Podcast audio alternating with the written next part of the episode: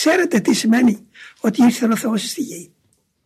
Ναι, ήρθε ο Θεός στη γη. Για μας, για τον άνθρωπο. Και όχι απλώς ήρθε ως επίσκεψης.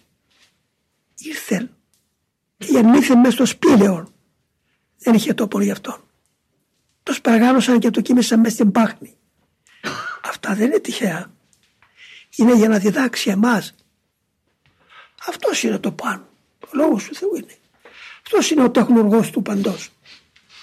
Αυτός είναι ο διοικητής του παντός. Και του παρελθόντος και του παρόντος και του μέλλοντος. Αυτός είναι ο πατήρ του μέλλοντος αιώνος. Αυτός είναι ο άρχον και ο διοικητής συν πάσα τη γνήσεω. Στην απαραντοσύνη της αιωνιότητας. Και ήρθε ο ίδιος εδώ. Φόρασε την ανθρωπίνη φύση και υπέστη την ατίμωση της ατελείας μέχρι της Αναστάσεως του. Υπόκειτο στον πόνο, στον κόπο, στην πείνα, στη δίψα, στη φθορά. Απόδειξε ότι το σκότωσαν. Μετά την Ανάσταση του πλέον μπήκε στην αυθρασία. Όλα του τα έγιναν για μας.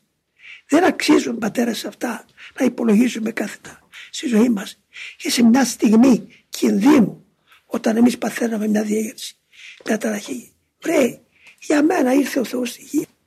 Για μένα ο Θεός ήρθε στη γη. Δεν αξίζει μια μικρή ευγνωμοσύνη. Πόσες φορές συγκινούμεθα σε κάποιον που μας έκαμε μια ευεργεσία και στη μνήμη μας τον κρατούμε και όταν το συναντήσουμε το αποδίδουμε μια τιμή, μια χαρά, δεν το ξεχάσαμε. Μόνο του το εξεχάσαμε.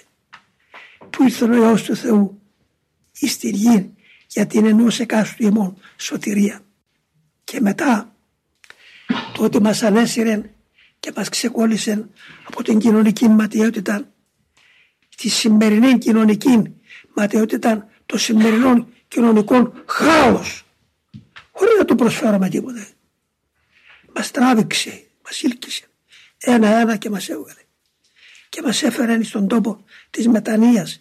Μας κατέγραψε μέσα στο περιθώριο των σεσωσμένων στη μερίδα του κλήρου των Αγίων.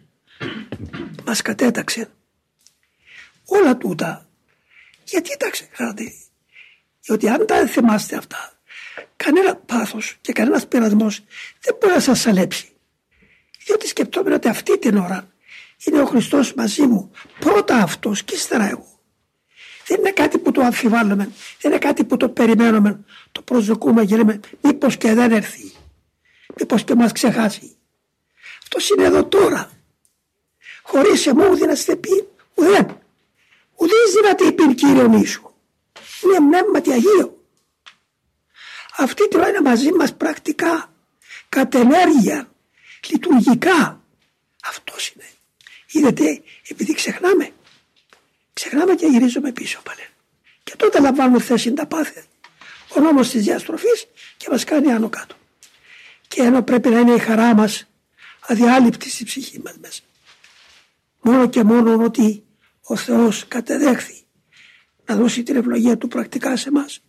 Έναντι τόσο ένα εκατομμύριο ανθρώπων. Όλοι οι άνθρωποι είναι δικοί του.